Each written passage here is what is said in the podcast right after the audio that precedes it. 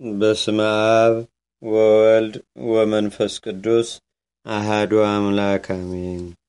አንድ አምላክ በሚሆን በአብ በወልድ በመንፈስ ቅዱስ ስም መጋቢት አስር በዚህች ዕለት የክብር ባለቤት ጌታችንና አምላካችን መድኃኒታችን ኢየሱስ ክርስቶስ የተሰቀለበት የከበረ መስቀል የተገለጠበትና የተገኘበት ነው። የዚህም የከበረ ዕፀ መስቀል መገለጡና መገኘቱ ሁለት ጊዜ ሆኗል። መጀመሪያ የጻድቁ ንጉሥ የቆስጠንጢኖስ እናት በሆነች በንግሥት ሌኒ እጅ ነው። እርሷ ለእግዚአብሔር ተስላ ነበርና ልጇ ቆስጠንጢኖስ ወደ ክርስቲያን ሃይማኖት ቢገባ ወደ ኢየሩሳሌም ሄዳ መስቀሉን እስካገኘችው ድረስ ልትፈልገው በኢየሩሳሌምም ያሉ ቅዱሳት መካናትንና አብያተ ክርስቲያናትንም ልታንጻቸው ነው። ከዚህ በኋላ ልጇ አምኖ የክርስትና ጥምቀትን በተጠመቀ ጊዜ ቅድስት ሌኒ ወደ ኢየሩሳሌም ሄደች። ከእርሷም ጋርም ብዙ ሰራዊት ነበር። ደርሳም ስለ ከበረ መስቀል መረመረች። ቦታውንም የሚያስረዳት አላገኘችም። የአይሁድ ወገን የሆነ አንድ ሽማግሌ ሰውም ማስራ በረሃብና በጥማት አስጨነቀችው። በተጨነቀም ጊዜ ለንግሥት ሌኒ የጎልጎታን ኮረብታ አስጠርጊ ብሎ ነገራት። እርሷም የሚጠርጉ ዘንድ ለአይሁድን አዘዘቻቸው። ቤቱን የሚጠርግ ሰው ሁሉ ጥራጊውን በውስጡ የከበረ መስቀል ባለበት በጌታችን መቃብር ላይ እንዲጥል አይሁድ አስቀድመው አዘው ነበርና ንግሥት ሌኒስ ከደረሰችበት ጊዜ ከሁለት መቶ ዓመት በላይ ጥራጊያቸውን ሲጥሉበት ኖሩ። ኮረብታም ሆነ። አይሁድም በጠረጉ ጊዜ ሶስት በሶስት መስቀሎች ተገለጡ። የክብር ባለቤት ጌታችንና አምላካችን መድኃኒታችን ኢየሱስ ክርስቶስ የተሰቀለበት የትኛው እንደሆነም አላወቁም። የሞተ ሰውም አግኝተው አመጡ። አንዱንም መስቀል አምጥተው በሞተው ሰው ላይ አኖሩት፣ አልተነሳም። ደግሞም ሌላውን መስቀል አምጥተው በሞቱ ላይ አኖሩ፣ አሁንም አልተነሳም። ከዚህ በኋላ ሦስተኛውን መስቀል አምጥተው በሞቱ ላይ አደረጉት። ያን ጊዜ የሞተው ሰው ተነሳ። ንግሥት ሌንም የክርስቶስ መስቀል እንደሆነ አውቃ ሰገደችለት። የክርስቲያንም ወገኖች ሁሉ ሰገዱለት። ለልጇ የላከችው ይህ መስቀል ነው የሚል በሌላ መጽሐፍ ይገኛል። የቀረው ግን ግንዱ በውስጡ ተተክሎበት የነበረው ከእርሱም እኩሌታውን ከቅንዋቱ ጋር ወደ ልጇ የላከችው ነው። ከዚህም በኋላ ስርዓታቸውና የህንፃቸው ነገር በመስከረም ወር በአስራ ሰባት ተጽፎ የሚገኝ አብያተ ክርስቲያናትንና የከበሩ ቦታዎችን አነጸች።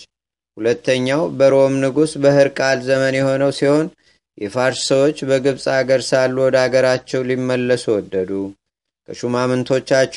ከሹማምንቶቻቸው አንዱ የጦር መኮንን ተነጥሎ ወደ ኢየሩሳሌም አልፎ ደረሰ። ወደ ከበረ መስቀል ቤተ ክርስቲያንም ገባ። መስቀሉን በላዩ በተተከለበት ግንድ ፊት ታላቅ ብርሃን ሲበራ አይቶ ሊያነሳው እጁን ዘረጋ። እሳትም ሞታ እጁን አቃጠለችው። ከክርስቲያን በቀር ማንም ሊነካው እንደማይችል የመስቀልንም የክብሩን ነገር ሰዎች ነገሩት። ሁለት ዲያቆናትንም ይዞ የከበረ መስቀልን እንዲሸከሙ አዘዛቸው። ከኢየሩሳሌምም ብዙ ሰዎችን ማርኮ ወደ አገሩ ተመለሰ። የፋርስ ሰዎች ኢየሩሳሌምን እንዳጠፏት ብዙዎች ሰዎችንም እንደማረኩና የከበረ የክርስቶስንም መስቀሉን እንደወሰዱ የሮም ንጉሥ ህርቃል በሰማም ጊዜ እጅግ አዘነ። ስለ እርሱም እንዲጾሙ ምዕመናንን አዞ ወደ ፋርስ ዘምቶ ወጋቸው፣ ብዙዎችንም ገደላቸው። የከበረ ዕፀ መስቀልንም እየፈለገ በሀገራቸው ሁሉ ዞረ፣ ግን አላገኘውም። ያ ዲያቆናቱንና መስቀሉን የወሰደ መኮንን ከቦታዎች በቤቱ አንጻር ባለ በአንድ ቦታ ላይ ወስዷቸው ጥልቅ ጉድጓድ እንዲቆፍሩ አዞ በዚያ የከበረ መስቀልን አስከበረ። እነዚያንም ዲያቆናት ገደላቸው። ነገር ግን ያ መኮንን የማረካት የካህናት ወገን የሆነች በእርሱ ቤት የምትኖር አንዲት ብላቴና ነበረች። እርሷም የከበረ መስቀልን ሲያስከብርና ሁለቱን ዲያቆናት ሲገድላቸው በቤት ውስጥ ሆና በመስኮት ትመለከት ነበር። ወደ ንጉሥ ሕርቃልም ሂዳ መኮንኑ ያደረገውን ሁሉ ነገረችው። ይህንንም ንጉሥ ሰምቶ እጅግ ደስ አለው። ያቺ ብላቴናም መራችው። ከእርሱም ጋር ብዙ ሰራዊት ሆኖ ኤጲስቆጶሳትና ካህናትም ነበሩ። ወደ ቦታውም እስከምታደርሳቸው ያችን ልጅ ተከተሏት። ቆፍረውም የከበረ ዕፀ መስቀልን አገኙት። ከአዘግቱም አወጡት። ንጉስና ንጉሱና ሰራዊቱም ሰገዱለት። በልብሰ መንግስቱም አጎናጽፈው ታላቅ ክብርንም አከበረው። እጅግም ደስ አለው። ከሰራዊቱ ጋር ደስታን አደረገ። የዚህም መስቀል ሁለተኛ የተገለጠበትና የተገኘበት በዚህች ቀን በመጋቢት አስር ነው። ከዚህ በኋላ ንጉሱ የከበረ ዕፀ መስቀልን ተሸክሞ ወደ ቁስጥንጥንያ ከተማ ወሰደው።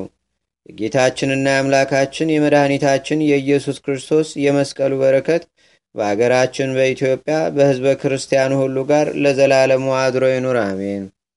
ሰላም እብል እጻድህኖ ልምሉመ እንተ ተሰቅየ ወረወ እምገቦ መለኮት ደመ በዛቲ ዕለት እምበለይዱ ጌሰመ መስቀል ተረክበ እምዘተሃባ ወገብረ መድመመ በኢየሩሳሌም ቅድመ ወበፋርስ ዳግመ አንድ አምላክ በሚሆን በአብ በወልድ በመንፈስ ቅዱስ ስም መጋቢት 11 በዚች ቀን በንጉሥ መክስሚያኖስ ዘመን ቅዱስ ቴዎቄጦኖስ በሰማይትነት አረፈ።